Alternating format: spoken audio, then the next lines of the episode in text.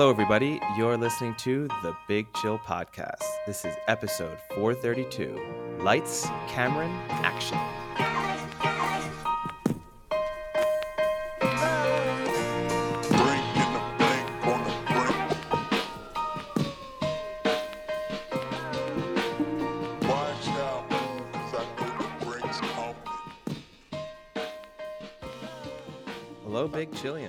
Welcome back to the Big Chill Podcast. I'm Frank, joined as always with Eddie. Eddie, how's it going? Well, I'm currently baking in the record breaking European temperatures, but aside from that, things are going pretty well. Yeah, I, I also experienced that this week, uh, just a few days earlier, as it made its way towards you very slowly, I think. Uh, but it was quite quite unpleasant. Tomorrow is supposed to be 42 degrees, I think. So Yeah. I don't know whether that convert that to Fahrenheit. You'll about be, you'll be better at that. Yeah. And so, I mean, they're evacuating areas of France. You know, it's a national emergency. like, I, I don't get just if, go. if the whole country's hot, where are they evacuating them to? well, well, some of it's setting on fire. That's the real issue. Uh, it's a national emergency has been declared in the UK. So I think today and tomorrow were national emergencies. So it was like you only were going to, supposed to go to work if it was absolutely necessary. Yeah. Uh, you know, like it's a it's a real issue. But hey, there's still climate change deniers out there. I, I've enjoyed the social media aspect of that. It was hot when I was a kid. Just have an ice cream and, and sit in the sun. yeah it's i have to say it was about 40 or 41 in porto where i was in portugal which again is a, a little over 100 like 103 something like that and Uh, we've talked many times about the difference between the heat in the us versus europe because in the us at least anywhere you go as soon as you step inside you're going to be hit with massive air conditioning right into your face and it feels great but I had a conference and it was the first day of the conference was the day that it was the hottest. And whenever you go to conference, you you never truly know what the dress code is until after that first day. So I always err on the side of I don't want to look like a douche, so I'll at least wear like dress khakis and like a button shirt jacket. that I can like roll up or something like that. Like I won't go with the jacket, but at least a button up shirt, you know, not even like just a polo or something, but you know, and roll it up. And then I got there, and as soon as I walked in, there was people in shorts and sandals and t-shirts, and I was like, oh yes. It was to the point where I almost thought about like trying to get Going back to my hotel, change and come back, but it was only about a few hours. I was like, I can deal it out.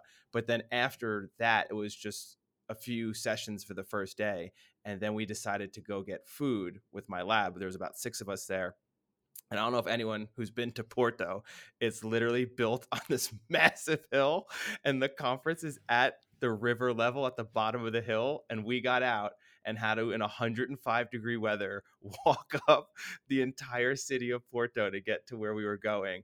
We got to the restaurant. I probably lost four pounds of sweat it was disgusting Well, it's a, it's a lot like San Francisco, right? You've got the hills, you've got you've got the trams, you've got a bridge that looks a lot like the Golden Gate Bridge. Yeah. There's a there's a lot of parallels. made by a student of uh, Eiffel. There you go. A, f- you a go. fun fact for all the Yep. listeners. And there's a bridge made by Eiffel next to it. Pretty cool. Um, but yeah, it was it was hot. And then of course you get into where we went and there wasn't air conditioning, so it doesn't really help very much.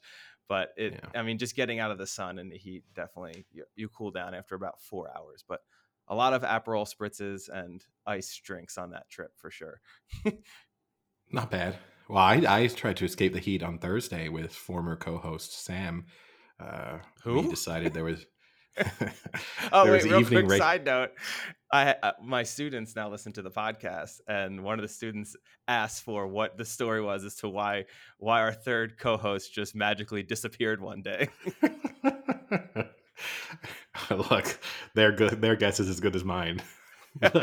we, we we won't bore the listeners with that particular story. That will be it for another time when there's when we have even less to talk about. We'll have the special Sam episode. Maybe look, we maybe we can have him on back on for a very quick interview and just grill him, give him the Just Spanish question one: What happened? yeah, why did you leave? Is your life better now? But he and I and and a, and a couple other people decided to escape the the heat. Uh, it was the 14th of July, you know, what internationally gets called Bastille Day, but you know, national holiday here. and uh, so there was good horse racing on at Longchamp, the the the course that hosts the the Arc de Triomphe race in October. We went along there for some evening racing, and there was also French racing very rarely sells out. So we decided the night before that we were going to do this. Probably decided this about 2 a.m. the night before. And we all planned on meeting at a bar at 4 to then go to the races. And when we looked online, the tickets were sold out. I thought to myself, like, they're never really sold out. They've just stopped selling them online or whatever. We'll get there and we'll be able to talk ourselves talk our way in. We get on the there's like a free shuttle that goes from inside of Paris to the race courses that you can take. It's it's the easiest way. Tip for anyone who wants to ever go to the racing there. It's the by far the easiest way to do it. We hopped on the shuttle, and because it was the 14th of July, they'd organized this massive like DJ evening party, and so the At the shuttle was rammed at the races after all the races. So the final the final race was at 9:30, and then a DJ set was starting, and I mean, it was all people aged probably 20 to 25 on this shuttle, mostly all dressed in like all white, as if they were going to one of those dinner parties, you know, where you just wear white clothing. That was kind of the overall vibe. And then there was us. And we pitched up, and they were not selling tickets there. It was sold out. There was no way in. We tried to talk to a couple different people, no good. So I was like, well, we've just wasted some time trying to come out here. And I was like, well, let's see if we can try and convince. There were a couple people leaving. I was like, let's see if we can try and convince some of the people leaving that they could share their tickets with us and we could go in. And so eventually I cornered these two Chinese tourists who were leaving. Oh, And they said to them, Hey, look, are you leaving? And they said, Yeah. I was like, Are you gone for good? Yes. It's like, Do you mind? We're trying to get in. We've tried to buy tickets. They're all sold out. This isn't a scam. Could you just screenshot your ticket and send it to me? And I think the girl, I think it was her tickets. The guy was didn't really care much. I think the girl was a little bit more concerned.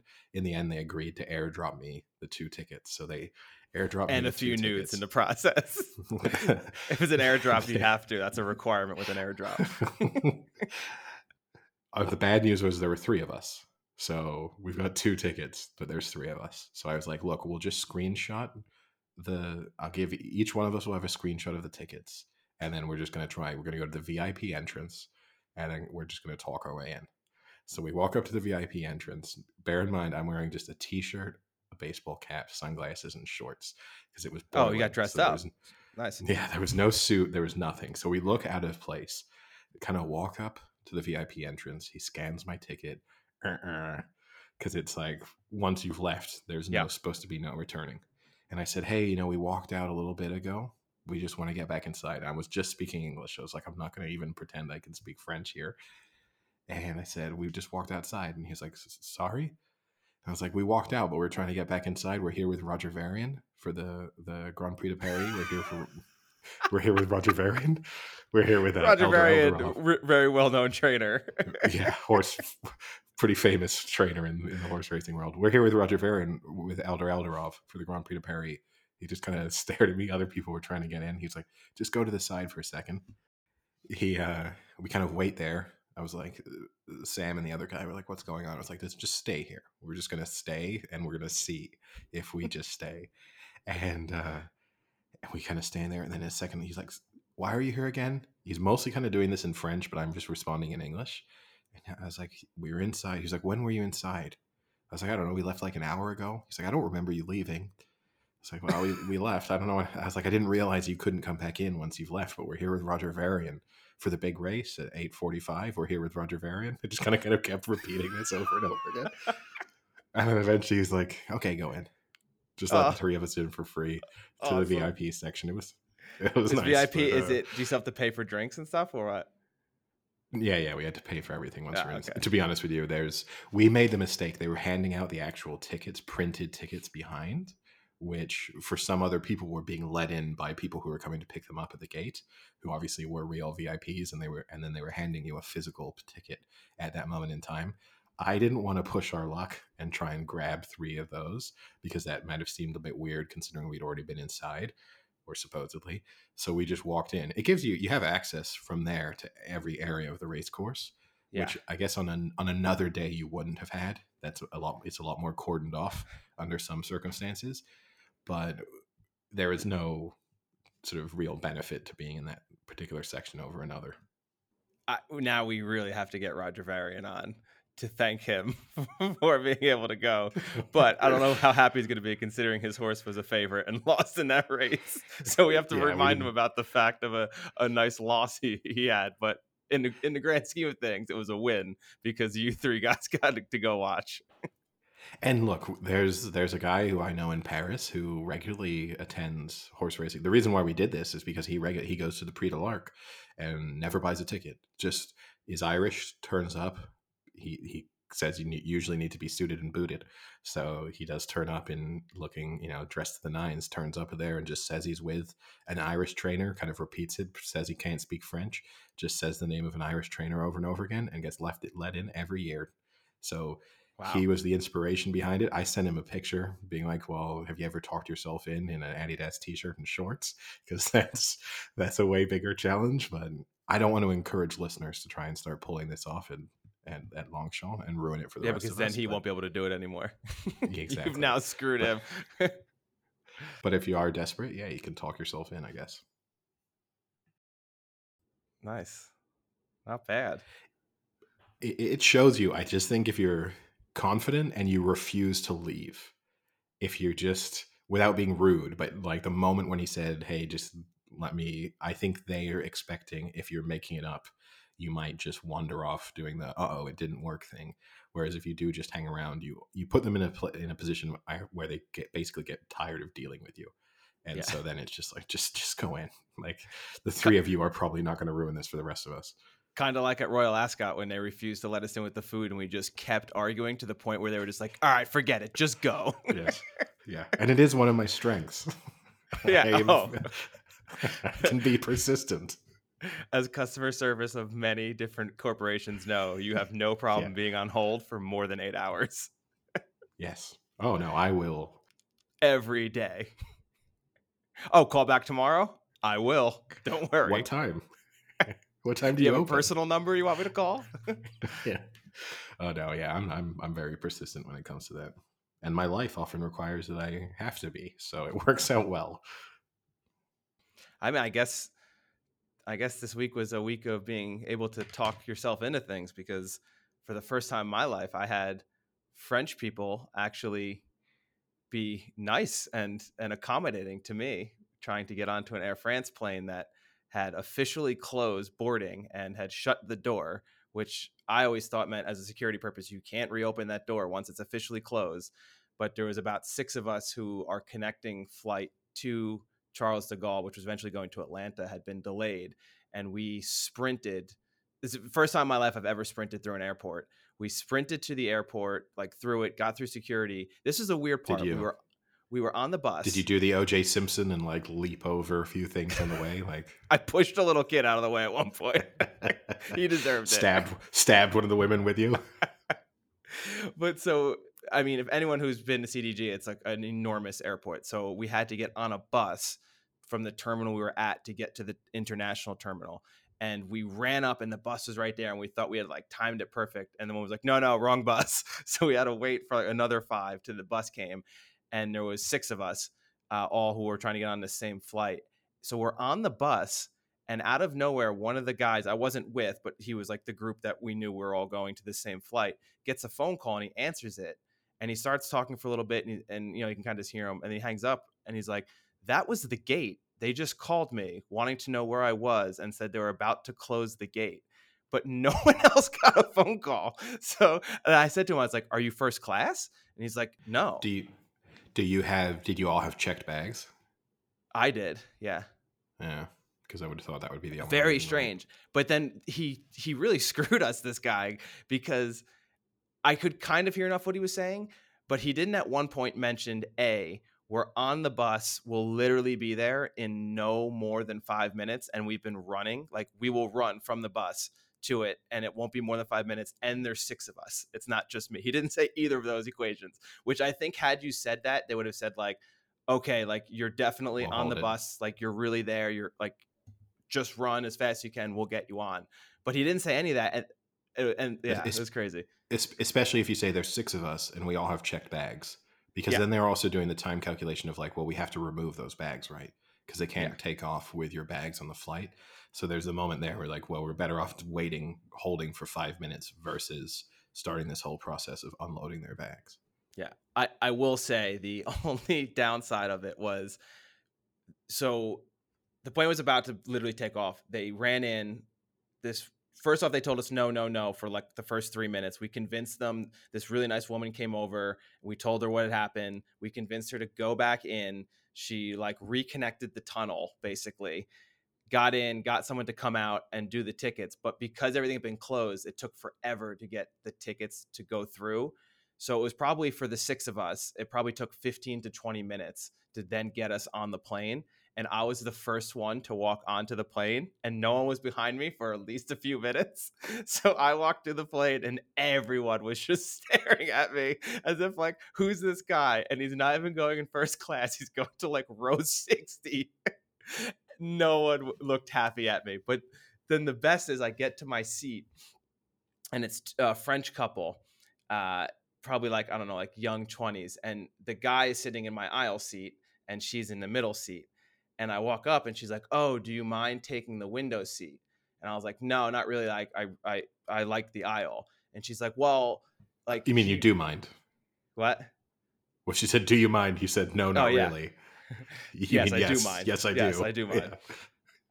but uh she was like well like he he needs the aisle because of his legs so then like i looked at his legs because i you know i was like oh is it, like are your legs like broken or something like do you have like a cast on and i looked down and she was like no no he just needs it because his, his legs are big so he needs it for his legs and at this point i was just done and i didn't feel like it and i was like oh okay well i also need it for my legs because i get blood clots in my legs and i have to get up a lot so i don't die so is it okay if i take the aisle seat Which I think we need to explain to the listeners. This isn't a Roger Varian excuse. This is true. this is true but at- so like they didn't even say a word they just slowly moved over and the woman across the aisle like kind of started laughing because i was just like no oh what you have oh what you're six you're six two oh my bad sorry dude like but the, The annoying thing is too, was, right? i said to her i was like i get up a lot i'm gonna get up at least six times and she slept the entire flight so like okay, your boyfriend is a little more uncomfortable, but at the same time, I would have gotten you awake at least six times because I get up a lot. Was she tall? No, So I mean, you also have the thing. You're then a couple and a three. He can kind of use some of. I assume he took the window. no, he stayed in the middle. That's insane. That's, that's insane. But he wasn't that tall. No, I but mean, he, was maybe regardless, two, yeah, two to three inches. tall. Like it wasn't was like six six, six seven. yeah, that which is then a consideration. But you might even Yeah. get moved when you're that big because sometimes they even move you to the, like the Yeah. emergency row or, or. But Uh, uh, why on earth would you sit in the middle? Like you, t- if in that situation you take the aisle, knowing that you can then maybe like your left or your right leg, depending on the side Yeah. of the plane, you can kind of angle into the other side, get a little bit more room. You can lean up against the wall.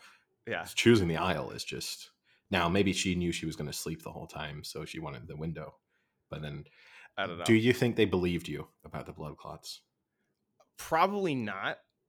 yeah But like it's it's a it's a it's a it's a great statement to pull. Uh, it hasn't it worked. is it hasn't worked with trying to upgrade because I've when so when I had my the actual blood clot and then after I had kind of recovered from it, the next flight I had, I went to customer service.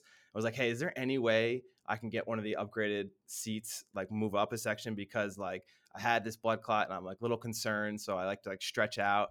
And were like, "No, sorry." I was like, do "All you right." fly in, do you fly under dr duca No. but just because I'm a doctor doesn't mean that like the blood clots are more serious. no but isn't well i think there's two things uh, here's a i think one that's one of these whether or not it's a myth i don't know but they say that if you have like if you put doctor you're more likely to get an upgrade because if they do have to upgrade a random passenger then they feel like that they're kind of rewarding you for being a, a doctor like that's Nice. that's better than some but then i would have also thought if you're then claiming to have a medical condition and they see Yeah, you have doctor in doctor. your name it's a little bit more credible than Maybe I'll start trying that. oh you're just making up that you have blood clots because again you're also you're a guy in your 30s in very good shape you Yeah. don't look like you'd be the guy with blood clots Yeah. it was funny. Like I could hear the woman next to me kind of like laughing as they just didn't say anything and shuffled over. it's a it's a bold move too. Yeah. Like and I then, don't and then think- I, I told our other friend of the podcast, Furlong, about this issue, and he almost had a text messaging meltdown because it made him angry that someone could take your seat that you paid for and you picked for a specific reason. Which I agree with him. If you if you have big legs and you want an aisle seat, pick an aisle seat, and if you don't get it, then you also have to assume that the person who's picking the aisle seat picked it for a reason. Yeah, I'm. I, I just as much as I like, as I'm happy to kind of embarrass, like ask people for things or be persistent with customer support or people who work somewhere. I could never ask someone unless I was legitimately offering them a better situation. There have been moments when I've said, like when we've I've been on the Eurostar and there's been four of us traveling, and it's like three people sitting in the four, and then one other person somewhere, and who has two seats to themselves. And there, it's legitimately like, do you want to sit around the three of us talking for two and a half hours, or do you want to go and sit by yourself in two seats? Because that's definitely an improvement. You'll still have people say no. Some people are very protective of this is my seat. Of I will seat. not leave it. This is it. Yeah. Yeah. As if you're trying to scam them. Like, oh, got you out of your seat. You're off the Eurostar. Sorry. hey, conductor, we got him. We got him. he gave Get up his seat. It's, it's it's musical chairs on here. You're gone. Like, Yeah. But- I mean, I, I guess if you were a sleeper on a plane, then a window seat wouldn't be the worst thing. I'm I'm I'm a window. I'm an I'm an uh, window person every time. Yeah. I see, know I'm not going to get up much. yeah. I'm, I'm so for you, maybe it wouldn't have been a bad trade I, to go from aisle to window. I mean, I am, you know, six two, so I probably would have opted for the aisle to be able to stick my legs out. The only thing is, I'm t- I'm always torn because I probably, I mean, you're on a pretty long. Well, you're only on what a eight hour flight. Eight hour flight. I could probably go the eight hours without getting up. That that Wow. can happen. That's amazing. that can definitely happen. But then when I want to get up, you do always have that awkward situation of maybe they're asleep, something like the I don't want to wake someone up. Like I hate that bit of it. So that in that Yeah. sense, I'd rather have the window, the aisle. Sorry, but at the same time, if they're going to get up, it's a nightmare for me. If like if you were sitting next to me and you're getting up six times in the flight, and I'm just doing that over and over again, that's I don't know which one I hate more. So I probably would have taken the window, but Yeah. I don't know. I mean, I think for me, like I helped them out by taking the aisle because I would have annoyed the shit out of them. But and well, and I have I of course because I don't sleep on planes. I watch a decent amount of movies, so we can discuss that at the end of the podcast. Some of the newer movies that I watched and uh, how not so great they were. Okay. Looking forward to it then. A little teaser for the listeners out there. Yep. Stay till the end and you'll get bad movie reviews or several reviews, of them, several of them had Robert Pattinson in them. or should I say bad bad movie reviews of bad movies. But but I guess we could switch on to the the big sporting story of the weekend, which was the British Open or the Open, the depending Open on Eddie, come on. Yeah, yeah, I know. The Open, where uh, Cameron Smith produced, I mean, one of the greatest back nines of all time to Yeah. cl- sort of close down Rory McIlroy, who at one moment looked like it was it was close to around the thirteenth hole, twelfth, thirteenth hole, starting to look as if it was just going to be a procession for Rory McIlroy. And even the commentary, I was watching it on Sky Sports, they were kind of starting to talk in that way. Nick Faldo, who I think it, when he spoke about one when he won the Open, that he had a sort of four stroke lead going down the 18th, and how that's your dream because then you really get to soak it in and enjoy the experience of St Andrews. And saying like Rory might be, if he really puts his foot down here, he might be able to get into that position. And then all of a sudden, a few holes later, he was going down the 18th, needing to sink it from a chip from 20, 25, 30 yards so not quite the the experience, but it was. After, we've had some pretty disappointing major tournaments in golf recently in terms of like not exciting finishes and not big names being involved. But the fact that this had a number of the biggest names in golf all there and thereabouts, plus, you know, uh, some pretty, you know, the lead changing hands a few times over the course of the final round, and some really great golf played, it's it's up there in terms of one of the most enjoyable majors in in recent history, I would say. Yeah, and then specifically for the Open, I think that was the third, the only the third time uh, a player has shot 64 or better in the final round of the Open, and it tied the best overall score, uh, which was Henrik Stenson in 2016 uh, with the 20 under. Yeah, I mean, incredible. I, I, mean, undoubtedly one of the greatest rounds of golf that will be played at the Open in the kind of the final round, and particularly the back nine when he just he just was on fire for that back nine. But then you also had to feel a little bit sorry for Rory McIlroy, who must have in his head he and Viktor Hovland started the day two shots clear, and that lead grew early on to sort of three, four shots, and you almost felt as if it was then match play from about the seventh or eighth hole on. And I don't know if that almost hurt Rory in some respects, in that you get this guy who's okay one hole ahead of you, so you're still very aware of what's happening, but your the kind of momentum within your own group is shifting. Like Viktor Hovland was just falling out of contention, and then all of a sudden, whilst his game is unraveling on the back nine, Rory McIlroy is having to improve his game to try and keep pace with what's happening, you know, one hole ahead. But Rory McIlroy became the only player to hold the 54 hole lead at a major, hit every green in regulation in the final round, and not win. Yeah, I mean, so he had a three uh, a three shot cushion going into the back nine, um, and even he himself admits, you know, he didn't play poorly, he didn't play great, but you know, it was a decent round, and you you kind of have to think, uh, like in the fourth round, a lot of a lot of times, at least in the recent majors, it's been people who can just hold on in that fourth round, yeah, and so from a sense, you thought that was going to happen again here, and it just happened that you know he admit he said I got beaten by a better player this week, and um, you know that last round that's just an epic last round and not, i don't think there's anything you can really do about that sometimes. No. You know it wasn't no, it wasn't I'm... as if rory did his three like and you had made the comment you know we we've made the comment throughout the years about rory always has that one bad round that screws him and you made in our group chat that uh-oh it looks like Rory's bad round's going to be Sunday. And that wasn't the case. It, it, wasn't a bad round by any means. It wasn't phenomenal. You know, he didn't have that. It, he was just kind of grinding it out a little bit, but holding on. It wasn't as if he was grinding it out and losing. Yeah, I mean the big difference too was Cam Smith's putter got really hot. I kind of hate that. It's kind of um, the expression that people like to use, but basically every putt he was getting was sinking, and Rory McIlroy just had a few putts that went really close and just didn't drop.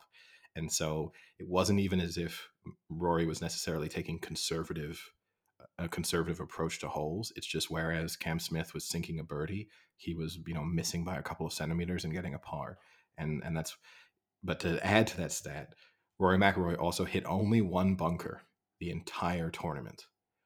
He holed out from that bunker. He got an eagle from that bunker. So eh, he shot two 66s, played a bogey free final round, and, and still didn't win.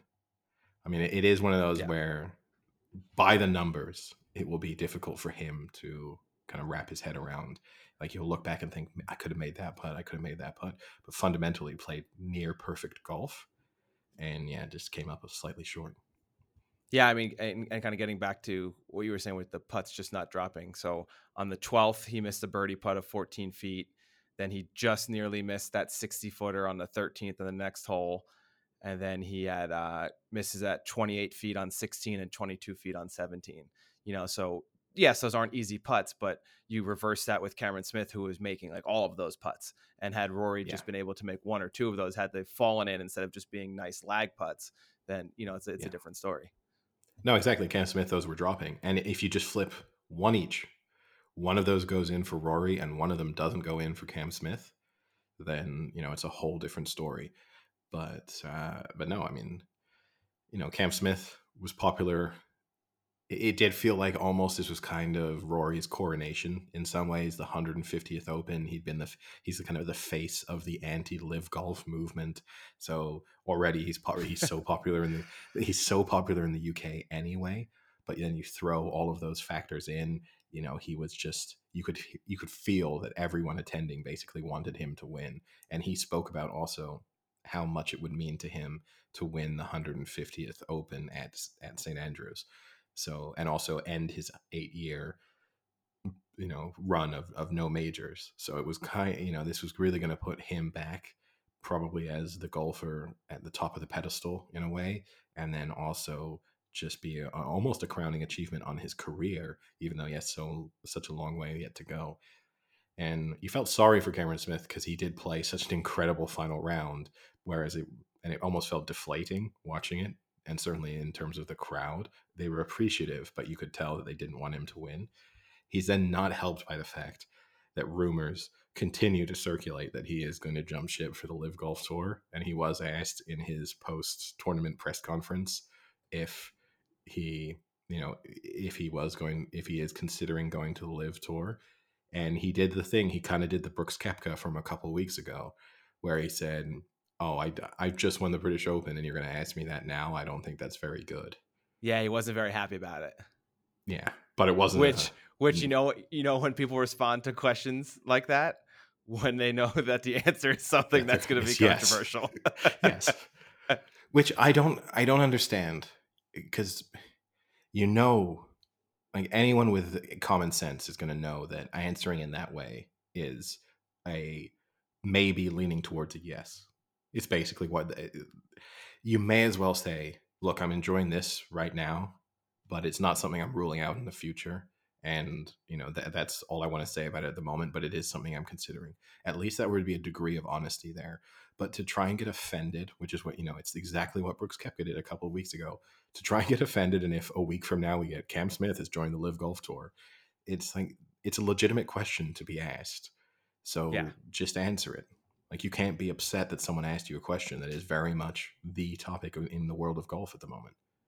Yeah, and at, at that point, I guess worth noting every week now we have another defector to the LIV Tour, and Sergio Garcia is the newest aging golfer to defect to the LIV Golf Tour. You know, no, Sergio, no, Sergio, Sergio, had already made the, but he like officially announced it oh. uh, at, on oh, okay. Sunday on the Open that he's quitting and going to the LIV Tour.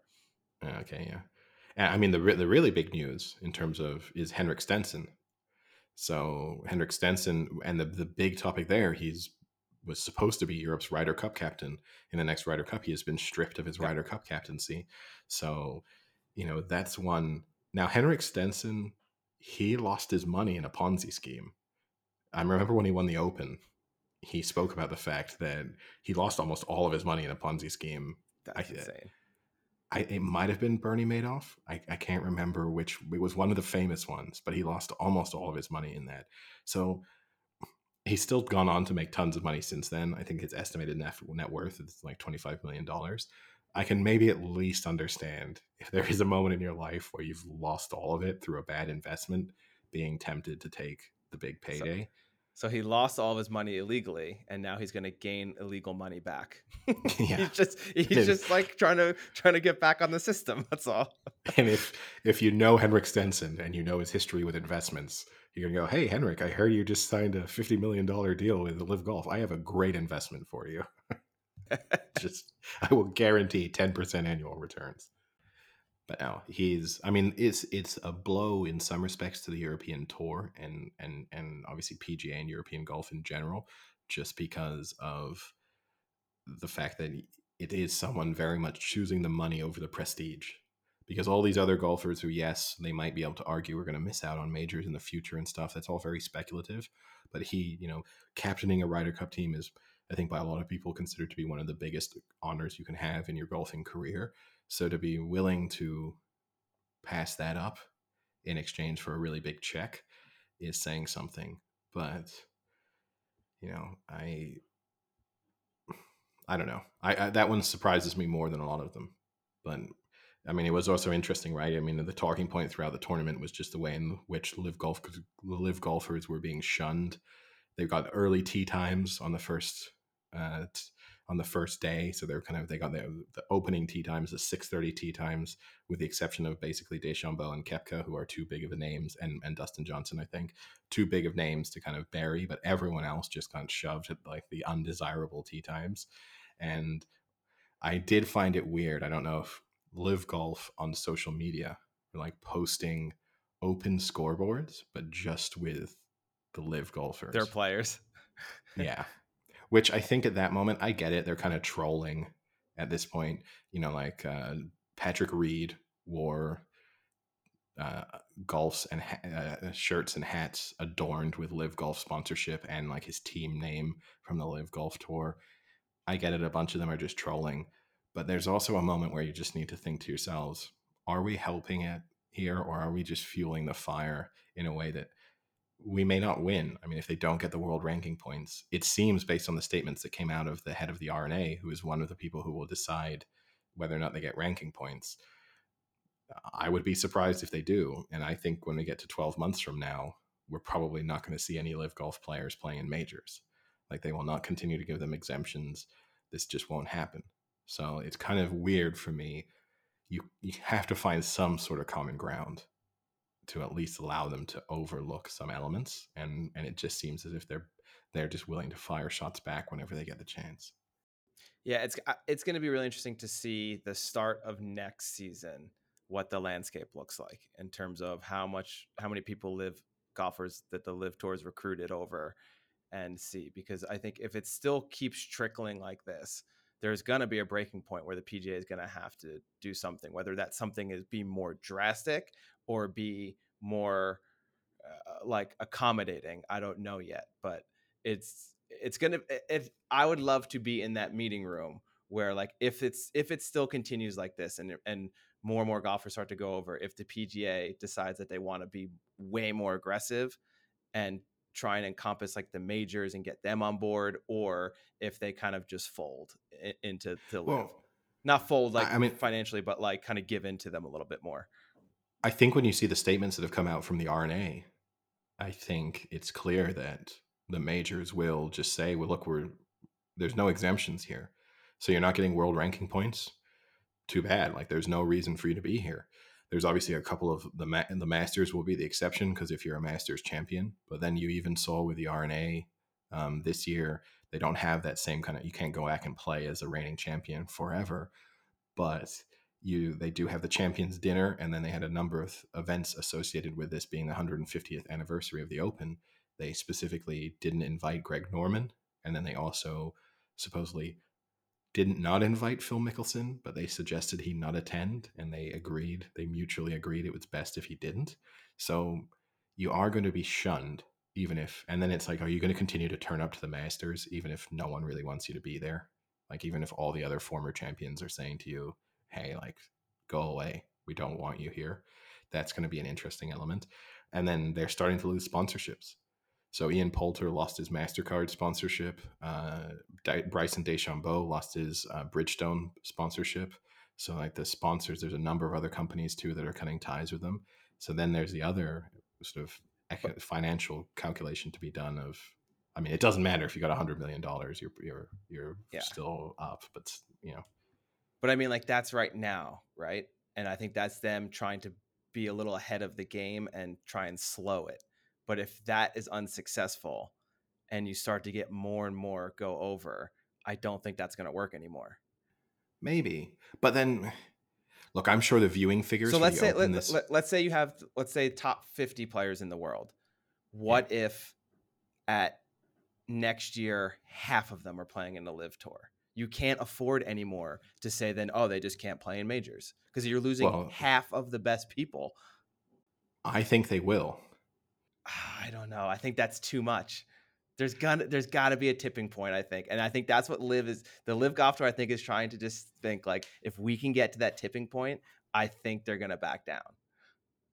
See, I think you're gonna you've had enough golfers who have drawn a line in the sand. Like Rory's never switching, right? Yeah, like Rory's there's one. but there's a handful of them. Uh, Jordan Spieth is never doing it. There's a, there's a, there's a few of them who are never ever going. And I and I thought even Tiger Woods' statements are surrounding the Open. I don't know if you saw the interview he gave when he got asked about the LIV Golf Tour, where he just said, like, "Are you going to pass up these opportunities? How special it is to walk down the 18th of Augusta or St Andrews?" And and my advice to these young people would be not to do it, and also that you know getting guaranteed money just doesn't seem the right thing for golf. You know, you, you got to go and I think his literal words were earn it in the dirt of the way you you get your prize money. Again, easy for a billionaire to say. what would 17 year old Tiger Woods have said? Maybe something different. Although I think based on his competitiveness and the goals he had for his career, probably exactly the same thing. But you know, Tiger Woods holds influence over a lot of players. And as long as those senior players, as long as you still have Jack Nicklaus saying he doesn't like it, as long as you have Tiger Woods saying he doesn't like it, I think that's going to mean a lot. If you grew up with Tiger Woods as your hero and you have him taking you aside and saying, you can make that decision if you want to, but I'm not going to have much respect for you if you do it. That could mean a, you know what I mean? That could mean well, Tiger lot. Woods wants to pay me 10 million then, okay. but we're not talking about people on the breadline here, right? We're talking about this is Tiger Woods saying like, look, you can make 10, 15 million dollars a year the right way or you can make 50 million dollars a year the wrong way. Either way your life's going to be pretty good. But I think no matter what, you're going to have McIlroy, Jon Rahm's another one, right? Who's basically, you know, who's made it very clear. I think Morikawa's kind of been backed into that mm. position because he had to respond to the speculation that he was leaving. But I can't imagine a scenario where 25 of the legitimate top 50 are gone. And at least not the ones, the same scenario, guys coming towards the end of their careers or something. People will look at that differently. But, and then the sponsorship element is going to be the interesting. How much soft pressure can they apply? How much can the open turn around to rolex and go oh you want to keep sponsoring the open? Well you better not be sponsoring any LIV golf LIV golfers because we can get another watch brand to sponsor us if you want like which one's worth more? Because there were 60,000 viewers on the LIV golf tours youtube stream and i don't know how many x million viewers there are on the sunday at the open in those final holes yeah. but you're going to say which which exposure do you want? You know? But i think that's going to be the interesting thing in uh, in other news, I guess talking about other champions, we didn't really get time just with your the various trips. We didn't react to to Novak Djokovic winning his fourth straight Wimbledon, retying Nadal at the top of the all time Grand Slam winners list, and uh, you know, a kind of uneventful final in the end. Just Kyrgios winning the first set and then having th- three more sets of basically mental breakdowns. Um, and I think it kind of went the way that almost in the sense we discussed prior to the final itself that he just doesn't have the mental fortitude necessary to compete against someone who is not going to be disturbed by the antics on the other side of the net like Djokovic. I thought no. the most the most the most telling point no the most telling and and Kyrgios even said as much right afterwards. He said like I could he he just was that Djokovic's focus was amazing that he just couldn't. But I mean, I think the most telling point really was there was one moment, and it's, it's gone a little bit viral on social media, but like Kyrgios faked to do the underarm serve, then did a normal serve, and you had Djokovic kind of taking a couple steps forward, then we're retreating, and just like at no moment in time did Djokovic just focus for the point change. There was no like, oh, this is annoying. Oh, he's up to his old tricks. It is literally just, I'm here to beat him, and I don't care what he's doing on that side. I'm just going to keep hitting the ball back. That's it. Yeah, well, maybe that's got to do with the fact that they have a uh, an official bromance, according to Novak. Now, yeah. which is actually kind of funny. That the interview afterwards was pretty funny. So I guess for those who hadn't seen before the match, uh, I think Kyrgios had, had posted something on social media about uh, whoever whoever loses uh, buys the winner drinks at the bar or something like that. Or actually, I think I think Djokovic had said that because originally um, Djokovic had been on the side of Kyrgios when they were interviewing him, saying that like, oh, he's actually a really good player, and I've never had an issue, and he's been nice to me, blah blah blah. And then so then Kyrgios was like, oh, I appreciate it. How about or something like that. So okay, and to give the full story, the two of them have hated each other their whole careers. Absolutely, they are you know oil and water in terms of their approaches. And I think probably too, you know, we kind of spoken about a little bit. Djokovic is the example of someone who has worked very, very, very hard very to develop hard. all of this, all of the skills that he has. And his fitness is such a big part, and just the approach he takes to everything. And Kyrgios is the reverse; it's just natural talent and kind of flying by the seat of his pants. They hated each other, have had a number of big battles against each other in in the press and stuff. I think the moment when it started to shift slightly was when Kyrgios kind of defended Djokovic during the Australian Open saga with the the vaccination and, and him getting in. And from that moment on, Djokovic is they kind of defended each other in the press over yeah. a number of different issues and kind of developed this little bromance indirectly uh, ever since then. And then playing each other in the final, yes, it had this offer of the loser buys drinks, and then Kyrgios had one up to being like saying, "No, we go to a club." Yeah. But- and then and then and then Djokovic's answer uh, when he was being interviewed about it was pretty funny because he was, you know, because I think uh, they had been like, well, you know, uh, Kyrgios had said that you know we go to the club all night, and he goes, well. My wife was next to me while I had my phone out, so I didn't want to say I didn't want to answer with anything. He's like, "Well, let's go for a few drinks and see where we end up." that was like a pretty good answer. I thought that was that was quite humorous. But yeah, no, I, and you know, it was fundamentally an uneventful final. It was a, one player who was significantly better than the other, just winning, especially after the first set was out of the way, and Kyrgios having multiple breakdowns over the course. I mean, just the things he gets annoyed by, the way he just sort of takes his anger out on his box for things I- that just don't make sense. and I don't know who he's taking it out on. Like I don't understand. I don't. I don't get it. Like I just don't. Is he actually yelling at them in general? Because his girlfriend was in the box the whole week, and seemingly, if that's directed at her, like He why is she yeah. still with this guy?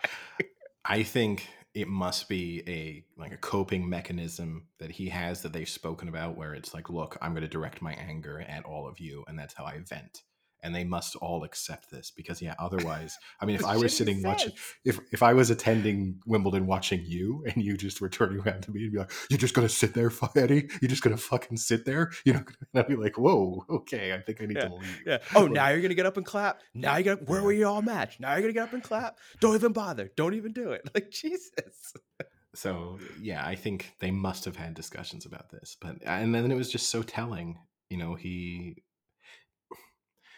it was both endearing in when he in his when he was speaking afterwards about how much it meant to him to make a final and how he thought he'd never get there and how much it would have meant to him to have won Wimbledon that it would have put him into this it would have pro- it kind of would have proven him forever you know kind of put him into an elite status of you've won Wimbledon well then that justifies your existence almost.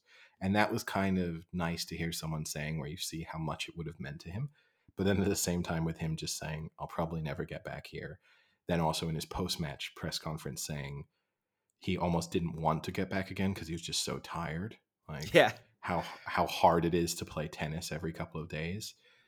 What I did find interesting, he did say he felt like not playing in the semifinal had hurt him, that it had hurt his rhythm slightly. I think he would have lost anyway, and I think if he'd played a healthy Nadal, he would have just lost to a Nadal in the semifinal. So Yeah. he can he can think of it as a fortunate path to a final. But I, just his whole mental approach is just not right. No, you're right. I mean, it's extremely telling because the exact question was, you know, now that you've been here, does this fuel you to want to be back? And his answer was like, no, this was exhausting. And I, there was no one else on the planet that if they were asked that question, they would have, they wouldn't have responded with, I'm super disappointed right now, but I'm already thinking about next year. I'm going to be back here and I'm going to like revenge this loss and I'm going to win. And now I know what it takes to be a winner and I know I have what it takes. And I just didn't play the best today. But for him to be, Yeah. for him to literally say, no, I don't want to be back here. this is exhausting. Yeah. like, it's amazing. And and also he he almost because in the post match press conference even none of you in this room even know how hard it is to get to the final of a you know so you're then insulting the journalists in that respect of like but eh, but yeah it's just surprising to me that you don't and again you're right he could have put a positive spin he could have been to be honest with you right here right now no I'm exhausted and I probably never want to do this again but I know a couple of days from now this is just going to make me want to be back here even more because I realize how special it is and how much I've enjoyed these past two weeks. You know, an answer like that would have been the honesty of the moment. But then I also thought what was even more telling, he then got asked in in kind of adding on to whether or not this f- fueled his commitment to making it back. He then said, they said, well, do you think you would have been more determined to get back if you'd won? And he said, oh no, honestly, if I'd won, then I would have I would have like done it. So why would I even need to get back?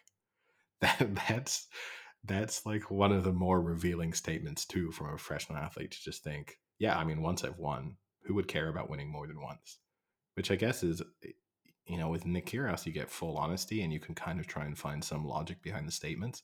But from someone who has made it to an elite level of sport, it's just stunning to think, yeah, yeah, I just check off one Wimbledon and I may as well retire at that point why would I ever want to try and win a second one? Why would I want to try? I mean, he even said it would have been hard for him to motivate himself for non majors from that point on, because how could you kind of get worked up for like an ATP tournament if you've just won Wimbledon? I mean, it's it's kind of weird. Yeah. but I mean, I guess not not all athletes have that motivation. No, no. I mean, that is the thing that separates a lot of them. And with him, we see it. The reverse, switching sports slightly. I don't know if you saw Jose Mourinho talking about a man who certainly doesn't lack confidence or motivation or willingness to get back to things time and time again and prove people wrong. He got a new tattoo that he revealed a couple of days ago. And he had, because he became the first manager to win all of UEFA's three club competitions because uh, the Europa Conference League debuted last season and he won it with Roma, having previously won the Europa League and the Champions League. He got a tattoo of the three trophies on his right arm. So kind of just, just immediately, just first one. He might be the last one for a long time because it's such a like bizarre set of circumstances that have to allow you to win all three. Yeah. But yeah. I guess if we're gonna do some some little tidbits of sports, I saw an interesting one, Eddie, that I thought uh, you might enjoy. So we we talked a few times about you know celebrating with the Stanley Cup and that you'd want to drink beer out of the Stanley Cup. Uh, defenseman Jack Johnson, with his day with the Stanley Cup, took it back to his hometown, and he did Eddie what I think you also might appreciate they went out for lunch and brought the cup to lunch and had it out at the bar and were drinking and eating.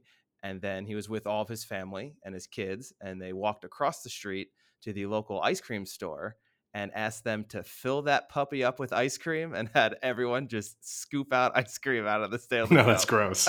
that's gross. It's no different than drinking. There's no difference. It isn't, but I am willing to drink alcohol out of sometimes occasionally disgusting containers or situations because it's but like you won't eat spirit. a frozen liquid out of it. It's No. literally still liquid that's just frozen. Doesn't matter. So if doesn't- you like if, if inst- wait, so if it this way, instead of like uh like an alcoholic beverage, if it were like a frozen margarita, you wouldn't drink that out of the cup. No. I'll put it this way a fly can f- fly into my beer and I can fish it out and it kind of doesn't like push put me off my beer at all. Or, you know, I've been in like gr- some grass can fly into your drink or a little bit of dirt, even. Hell, we were Royal Ascot and Vasilis ashed in our drink and I still drank some of it. But if the same things happen to my food, I'm much more put off eating it. Like if I got an ice cream and there was a little bit of dirt in the ice cream, I'd be, I'd be like, "Mom, we're not eating this ice cream." Whereas if it was a beer, it'd be like, ah, "I'll be okay. That's funny. That'll be all right. Not wasting a beer." That's so, So- weird.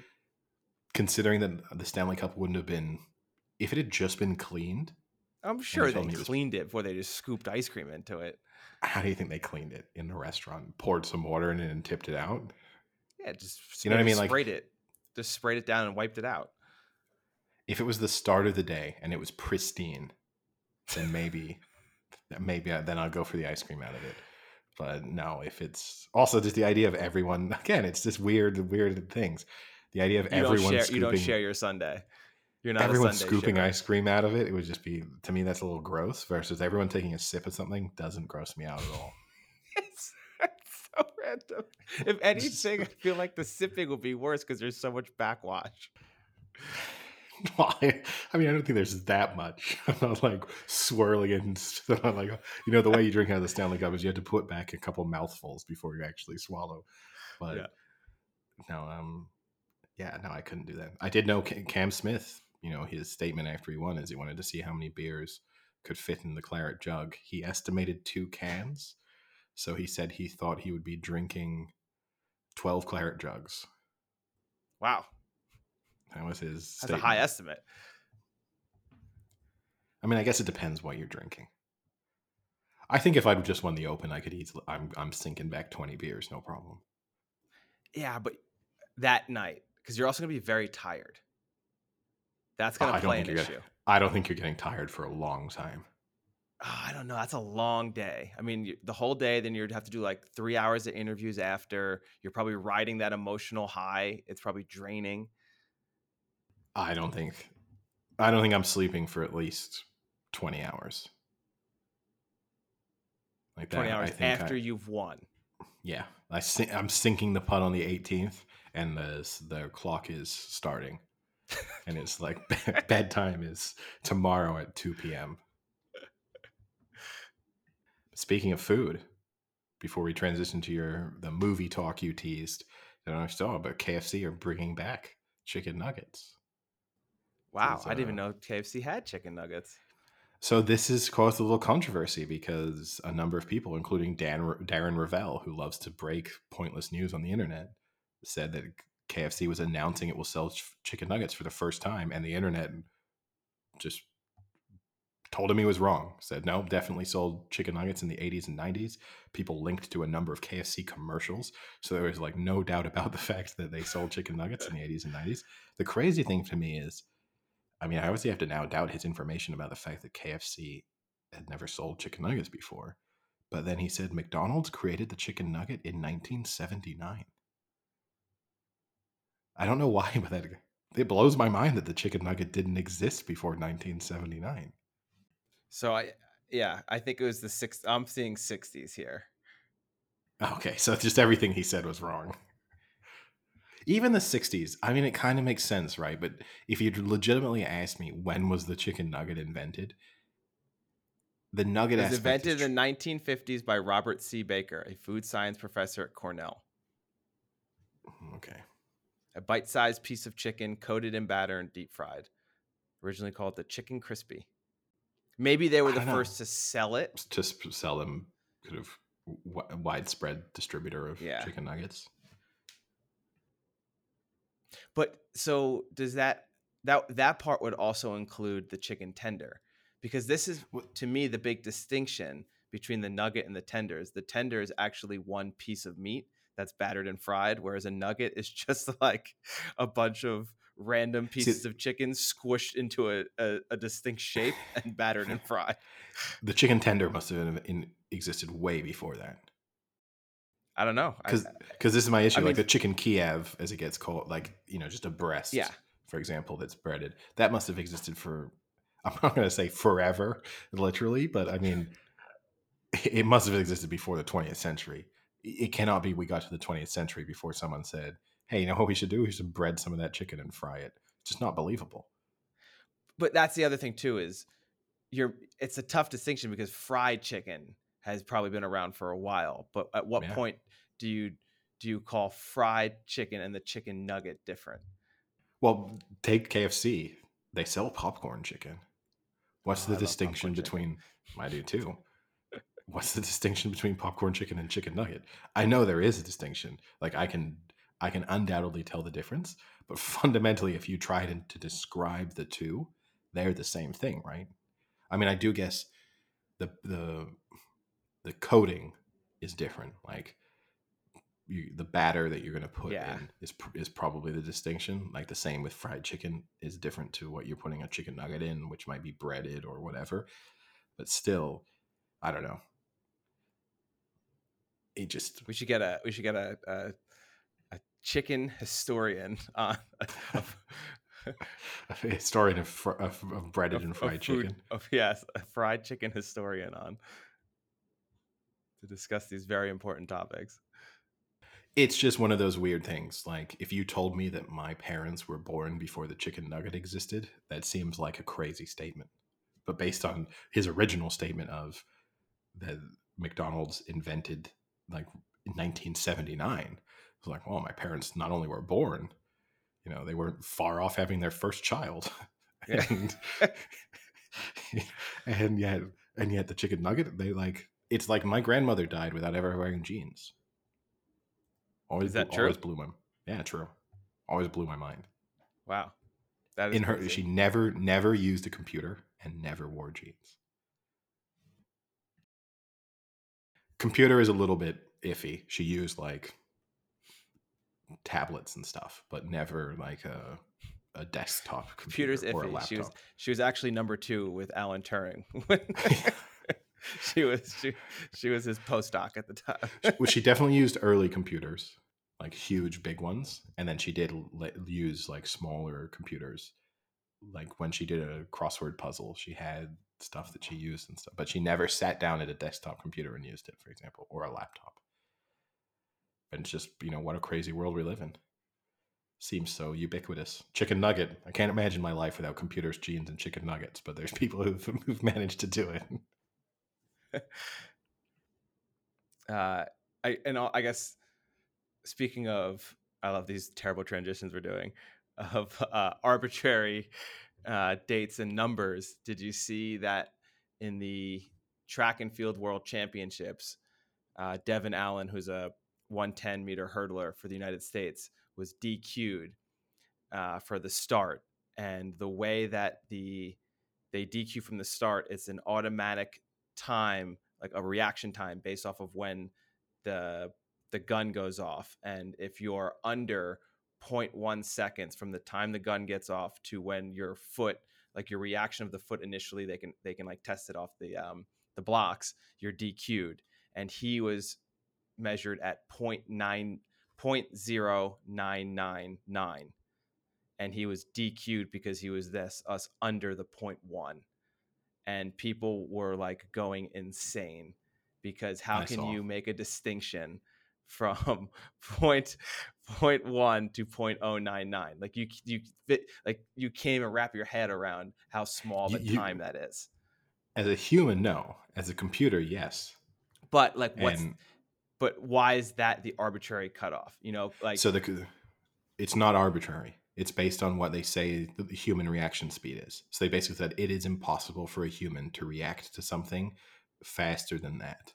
And they've even put in an element like there is a uh, a buffer being put into that. So they're basically saying you cannot tell us that human that he heard the gun and moved. So okay, maybe he was guessing whatever he was doing and he got really really close to being to nailing it, but based on unless he is a superhuman of the type we've never seen before, it is impossible for him to have reacted to the gun.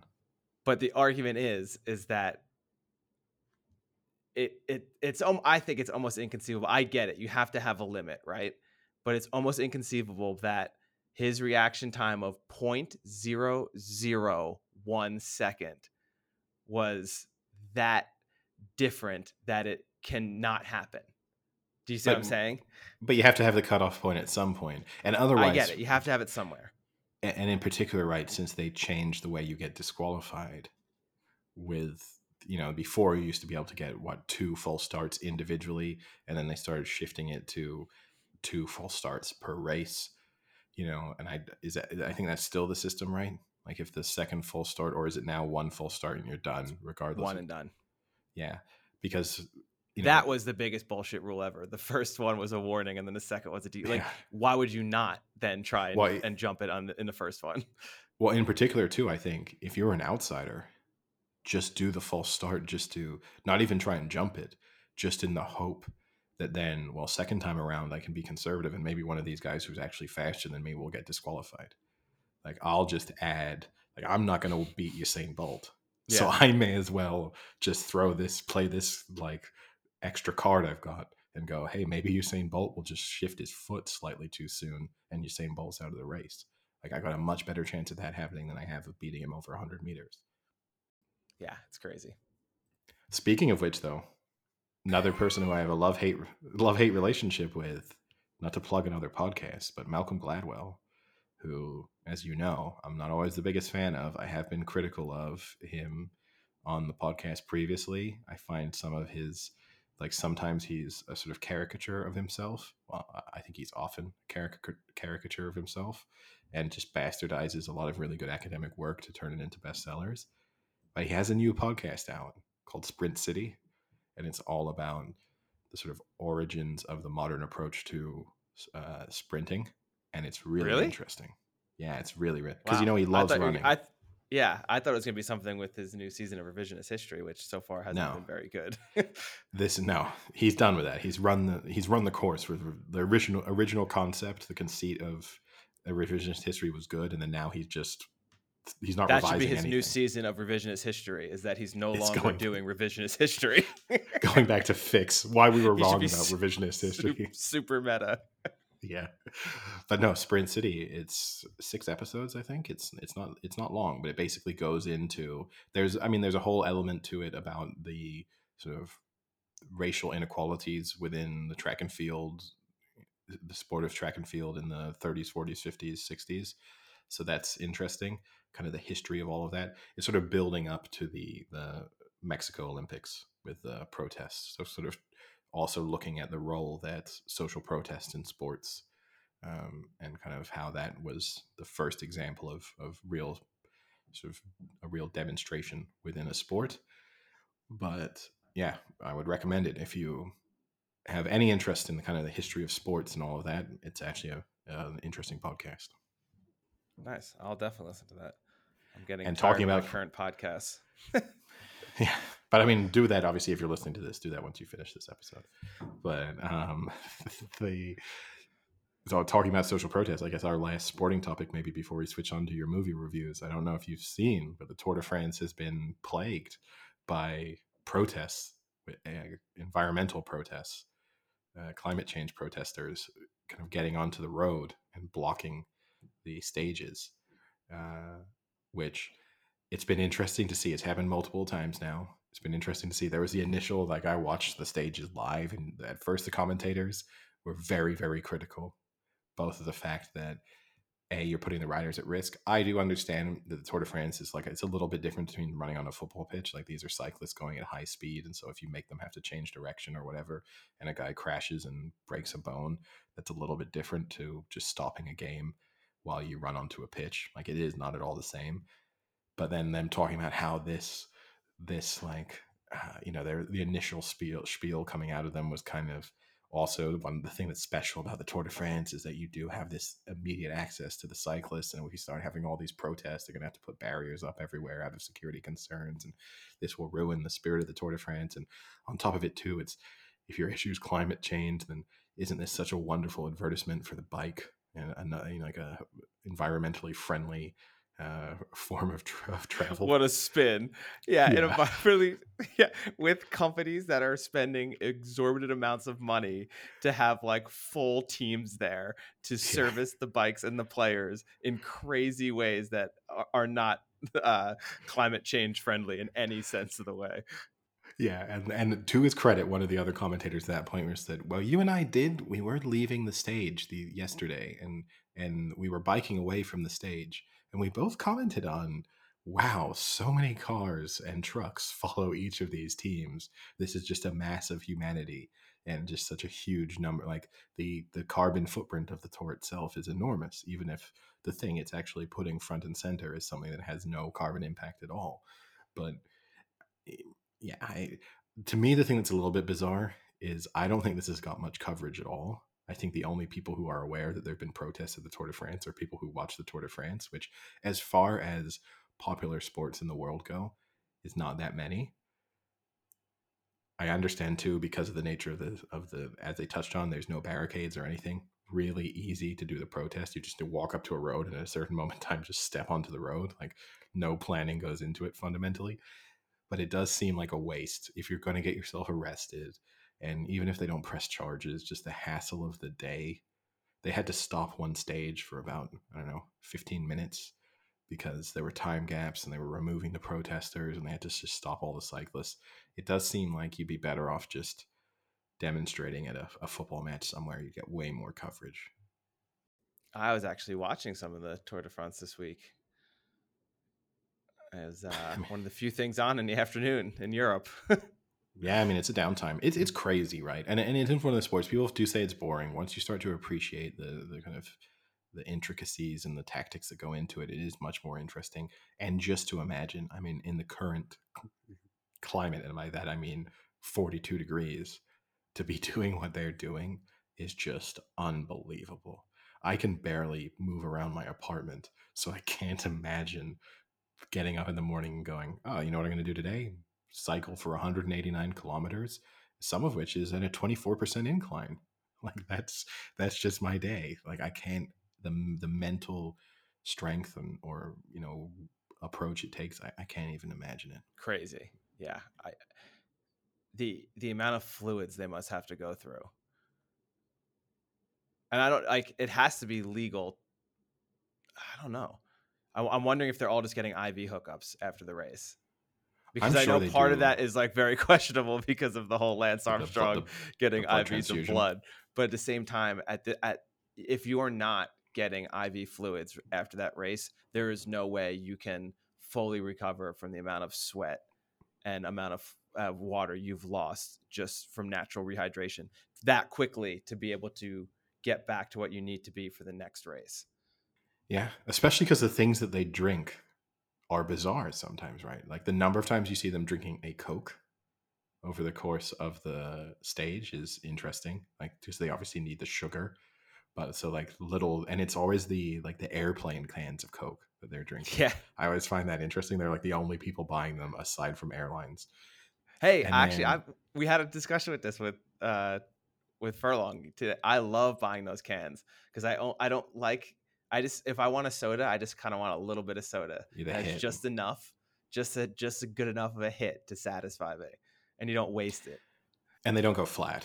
That's the other benefit you have to them. But yeah, no, that was interesting. And then a lot of times they're drinking San Pellegrino when they finish the stage. That bit I've also found interesting. Like they're finishing a stage and then just drinking big bottles of San Pellegrino, which I wouldn't have thought was an ideal way to rehydrate yourself. But and I also remember this might have been wrong sports science, but I remember the England football team for a while they were banned from drinking sparkling water, fizzy water, because they were basically told that the carbonation in the water means that it like it blocks your pores kind of somehow. It was like making you're, you're rehydrating through the, the water itself, but it's it's preventing you self preventing you from properly cooling yourself down afterwards. I don't know, but I remember when England went to the 2000 and I That think 10 sound World. I know, but, but le- legitimately, I remember England going to a football World Cup and not being allowed to drink sparkling water. All right, movie review time. I'm gonna guess you watched the Batman, which I, I, did watch seen. the Batman. I haven't seen, so So I guess the bad part about this is you're watching planes on movies, which on Air France the screen is a Or- very nice screen. or movies on planes even. Oh, I'm watching planes on movies. a lot of movies that had planes in them. Just flights over and over again. Well, Air France, they love to have they have like six different cameras on their plane.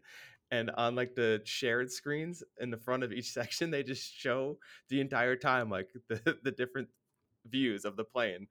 And it's Yeah. like, okay, we get it. The, the takeoff and the landing, that's cool. But when I'm all the way up there, I don't need to see the back of the plane. I do wonder, not to be morbid and like touch wood on this. Do you think if something starts to go wrong with the plane, they shut that down? No, You know what I mean? Like how I don't think quickly they have the time. if they go, uh oh, fire an engine too, and it's just like everyone is just fixated on, oh my god, that's not supposed to be happening. So yeah, I watched The Batman. It was good. Better, not as good as the Christopher Nolan ones, I don't think, but very different. A lot more dark. Even though the Christopher Nolan ones were dark, it was Mm. it, it was more dark almost in kind of like how the Joker was, like more of just like a dark commentary on humanity a little bit. Uh, it was good. He was he was good. I like Robert Pattinson. I've never had an issue with him. I think he did what he had to do to make millions and millions of dollars, you know, and and he's actually a very good actor. I mean, he's in a lot of other stuff, a lot of indie stuff, and he's really good in it. Um, I guess that's the issue with him, right? Is that he is a legitimate actor and he burst onto the scene playing this teen heartthrob and then tried to transition and he tried to transition really quickly. He A tried to distance himself from Twilight and kind of shit on it in the process. I think that was part of the issue. Is it wasn't hey, look, I just did that. You know, that was actually pretty enjoyable. I appreciate how big it was and the platform that it's given to me, but I don't want to play that type of role my entire career and I want to do kind of more serious things. The fact that it was really much like that's that guy almost doesn't exist anymore. Like I will not acknowledge that I was in that huge franchise of movies. Yeah, it- but the craziest part to me still is uh, Colin Farrell playing the Penguin because it. I, I mean, you there's if you told me that was him and I didn't know and didn't know that going in, there's no way I would believe you. It looks nothing like him. the amount of prosthetics he must have had on to have that role is crazy. Um, and he was good. He he played that pretty well. The issue I have with it, it was not a true superhero movie in the sense that I didn't get a great feel from the villain. It was kind of like the the villain. It wasn't just like superhero versus villain.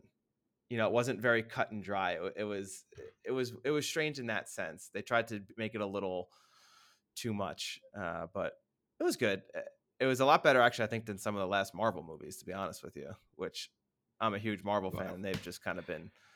You don't want to get me started lately. on that. Yeah, but I also watched the Ambulance, the Michael Bay movie. It oh, that looks so terrible. Michael Bay. It is just things exploding. It's crazy. It makes no fucking sense. It literally within 10 minutes, the movie is like gone. Like that's it. It's we're full throttle in the first 10 minutes. It's crazy. They the character development is literally five minutes in the first scene at, with with the main character and his wife, and then five minutes with the main character and his supposed brother Jake Gyllenhaal, and then that's the only character development, and then it's just like, boom, this is a straight action movie, and it's so ridiculous. It's so over the top. It's unreal. Why? Why do you think? Because this puzzled me. I've only ever seen the trailers for it. Do you think like Jake Gyllenhaal lost a bet to Michael Bay or something? I don't understand why he's why he's in, in it. Yeah, as, a, as someone who cash out. I guess so, but as someone who has established himself as a legitimate actor, like the Robert Pattinson idea, like uh, I think most people say, Jake Gyllenhaal, good actor in good films for the most part. You would have thought there would be an easier way for him, even as a money grab, a better money grab he could do. But I don't know, maybe the pandemic was hard on him, and he really just he needed the cash injection. And I guess Michael Bay has some hits. I think you can you can strike gold and get lucky. Now they're not critically acclaimed movies, but they're hits, right? I mean, they're box Armageddon office successes. is a hit. Yeah. I love Armageddon. Not the greatest movie, but it's a hit and people still talk about the movie. So, you know, you get into one of those and, you know, maybe you get lucky. But, you know, Bad Boys 2. I love Bad Boys 2. It's a hit. I love I love that you say people still talk about the movie as if you're walking into bars and people are like, "Hey, Armageddon." Oh, people still quote Armageddon all the time. I mean, I wouldn't say all the time. What's a quote from Armageddon you've heard recently? Um, hmm, good question. Oh, I heard the the one about the permission to shake the hand of the daughter of the bravest man I have ever met. Colonel Sharp, great quote. Well, how did you hear that? What was the context for this? I don't remember. I think it was just uh, like we were just joking as friends, quoting random. So it was you. you said it. Up. I mean, okay, let's go through. We've done it before. Sometimes this has been edited out. We go through Michael Bay movies and we'll go just a yay or nay. Bad Boys. Wait, wait. Yay, yay or nay in what sense? Good movie. Just good movie. I don't think any of them are particularly good movies. but do I do I like them? Like do I think they're good? Do you like? Do them? I like them? Yeah. Did, did yes. you enjoy the viewing experience? Bad yes. Boys. Yes. The Rock. Absolutely. Armageddon. Absolutely. Pearl Harbor. Uh, not so much. not one of my favorites. Uh, Bad Boys Two. That is a classic. Okay, so 2003. I think it goes rapidly downhill from here. It does. The Island. The Island. The Island. Eh, that's the one with uh, Leonardo DiCaprio. No, no, that's Shutter Island. that's that's, that's Shutter decent, Island. That's a decent movie. This is with Ewan McGregor and uh, Scarlett Johansson. Oh yes, that movie's terrible. and then two of my favorite we, people. Then we get to the three Transformer. Well, three Transformers in a row. Transformers, For, Transformers two and three. The first one is watchable. I don't particularly enjoy it, but I've watched it. The second two are I've stopped both of them. I couldn't watch them. Unwatchable. Pain and Ga- Pain and Gain. Pain and Gain's okay. I've only I've actually ever seen it once. It has it has its moments. It's not good, yeah. but it's not terrible. Then there's Transformers: Age of Extinction. No. Thirteen hours: The Secret Soldiers of Benghazi. No, anytime Krasinski is one of the main leads, right? That's his movie. Yeah. No good. Transformers: The Last Knight. Nope. Six Underground, which I don't think I've ever even heard of. It has Ryan That's Reynolds. the. Netflix one with Ryan Reynolds. It's a Netflix. Oh. It's a made to Netflix movie. Not good. Oh. It wasn't very good. Yeah, And and, and then ambulance, right? and then ambulance. Yeah. It's it's not a. yeah, he's had he, some. He dropped the cliff after after Bad Boys 2. That was his last good one. In terms of good movies, and then in terms of box office hits, even you're kind of living off Armageddon, Pearl Harbor, Transformers. I would guess it's it's like real box office successes. Like I'm Yeah. sure the the Rock did well in the box office, but not like astronomically well. Bad Boys probably did well in the box office, but not astronomically well. So if you're Jake Gyllenhaal, you're basically you're you're getting the script for Ambulance and saying to yourself, "Is this Transformers?" A- And Uh, like yes. his character in the movie is it's insane. I mean, it's it's such a just a outrageously strange character. It was oh man. And they did a lot of drone footage in it. And I think that was he did that purposely to kind of be like, oh, look how cool this is. All this, you know, now we can do all this cool stuff with the drones. And it was bad. Like it didn't add to the movie at all. It was just random scenes where they would fly down buildings and then like up towards the scene. And I know he thought it was so cool, and it just wasn't. It was not that. cool. Although, at the moment, I, I hate to say, Ambulance is tied with The Rock as the Michael Bay movie with the highest rating on Rotten Tomatoes, wow, with 68%. So, not even that good. it was not very good. He doesn't have that many movies, but he's got two in the teens. So, two of the Transformers, three of the Transformers movies are 15%, 18%, and 20%. Bad Boys 2, which you loved, is 23%. Oh, So, it's a shame. You are in the you're in the minority there. Pain and Gain. no, no, no. I will say Bad Boys 2 is not a good movie, but it is really fun to watch. It is so out- the one scene where they go and shoot and shoot out like the I I don't even know who they are. They're like the the gang towards the beginning and they're like shooting through the walls for 25 minutes straight. The scene is ridiculous.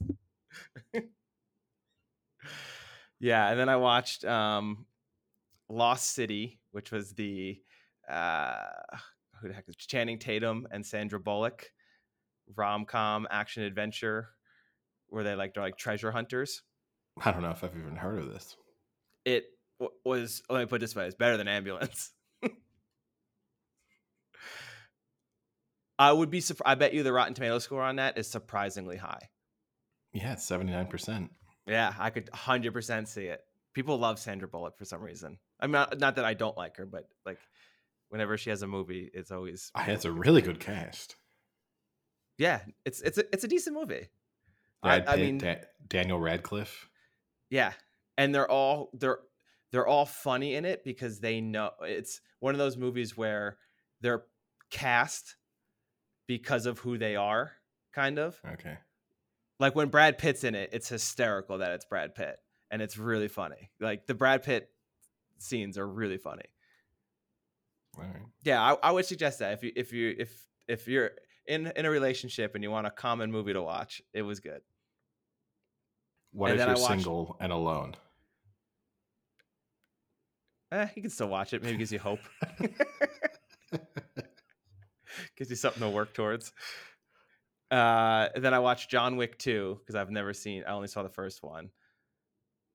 It was just as good as the first one, but the killing scenes are just they're awesome. They're so they're so outrageous. Yeah, it's It is what it is.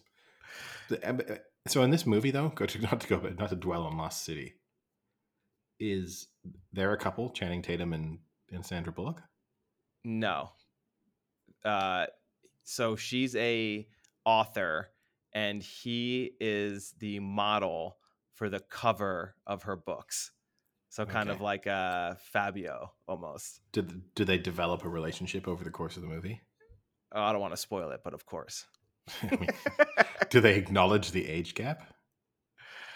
um, not particularly. No, Because it must be a pretty significant.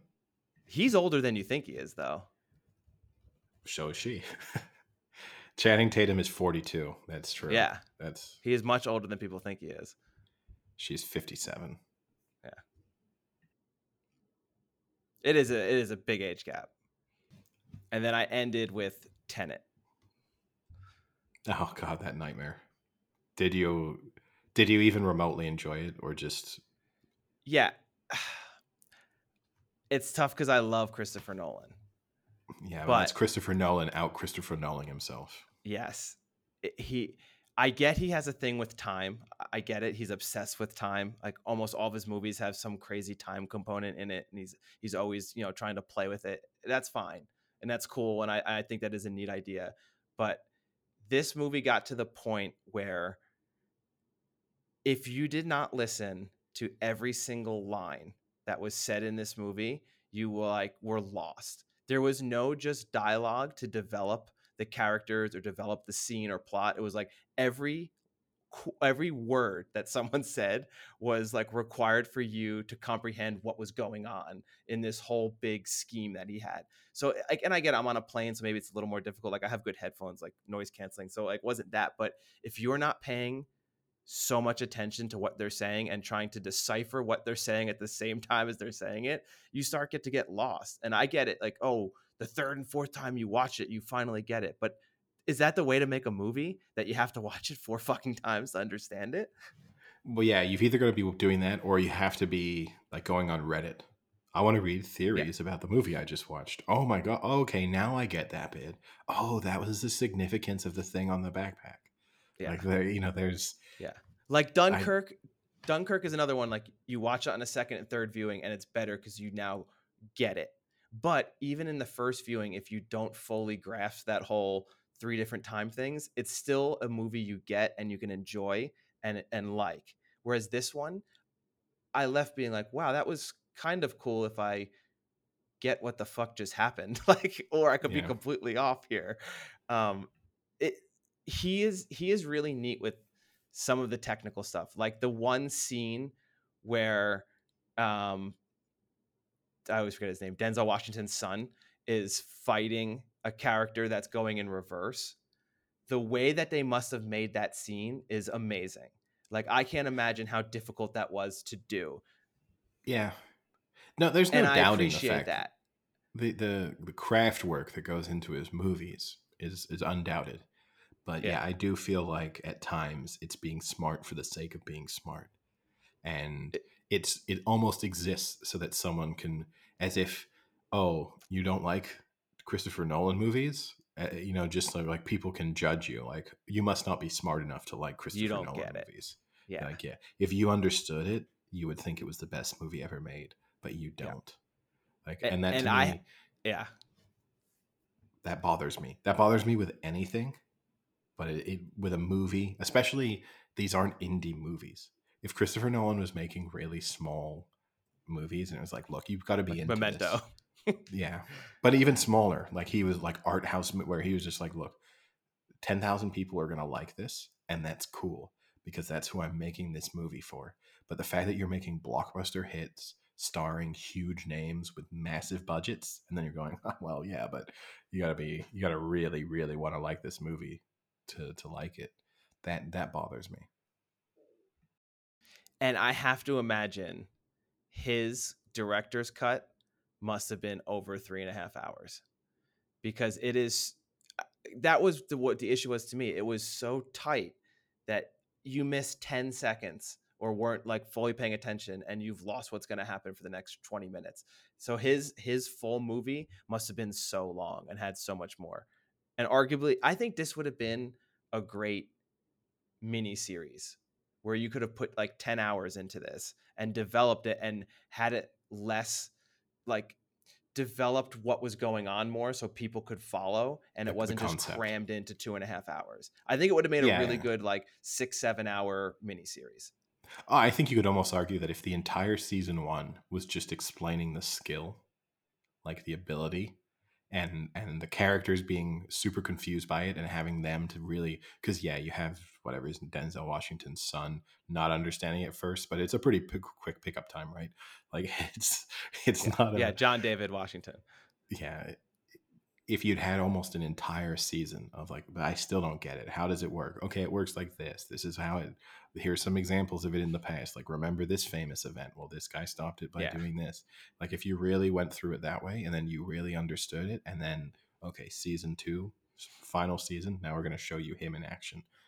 I, I agree with you. As a TV show where you where you can really savor in all of those details, it, Yeah, it probably you can slow it down a little. Yeah. because it was way too quick, and uh, it was two and a half hours. You know, like It's literally the movie acknowledges it's confusing.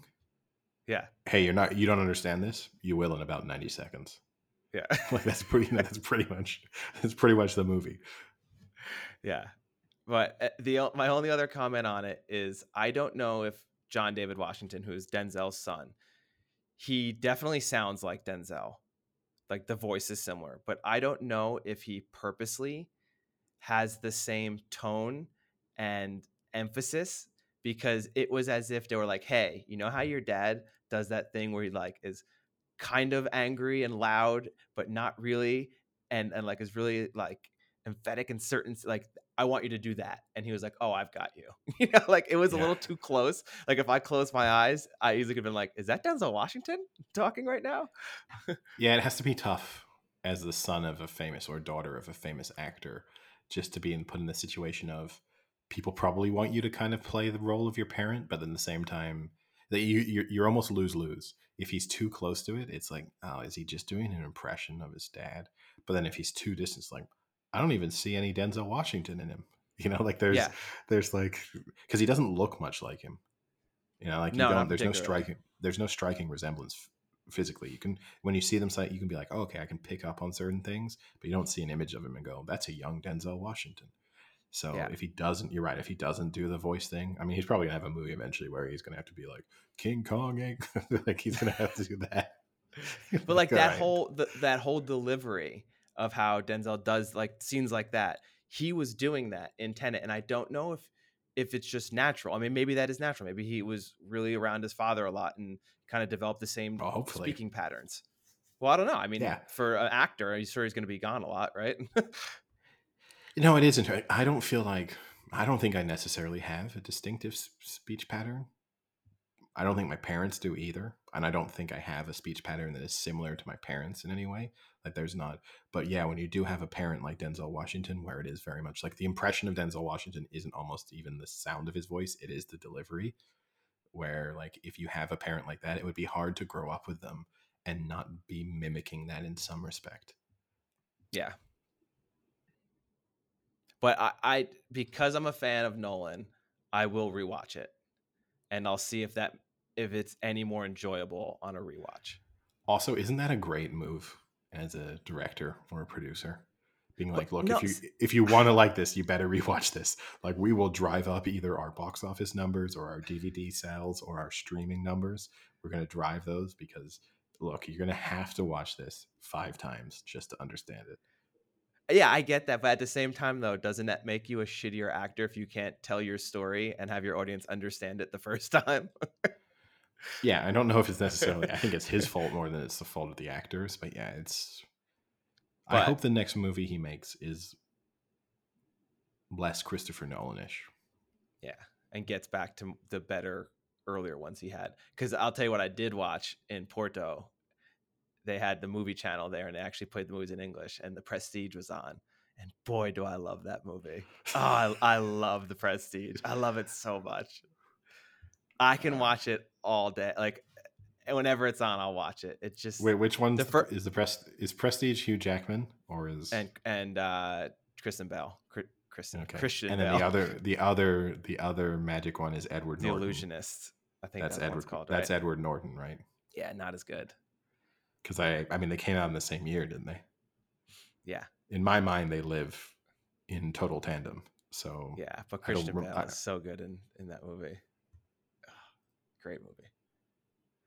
yeah, I don't know. As someone who loves magic, I didn't love either of those magic movies. Oh, you should watch it again, Eddie. I know you're not a rewatcher. Give it another shot. I bought both of them on DVD. I have them somewhere sitting. All right, and I guess with our little mini movie review, we'll call it a day. Yeah, mo- um, a review of movies that came out at least twelve months ago. yeah. Except ambulance, that was recent. Not in a theater near you. No, the ambulance and Batman, I think, are still in theaters. The Batman is not in theaters. Okay, No well, the way. ambulance is. Yeah, ambulance might be. All right. All right, talk to you later. See ya.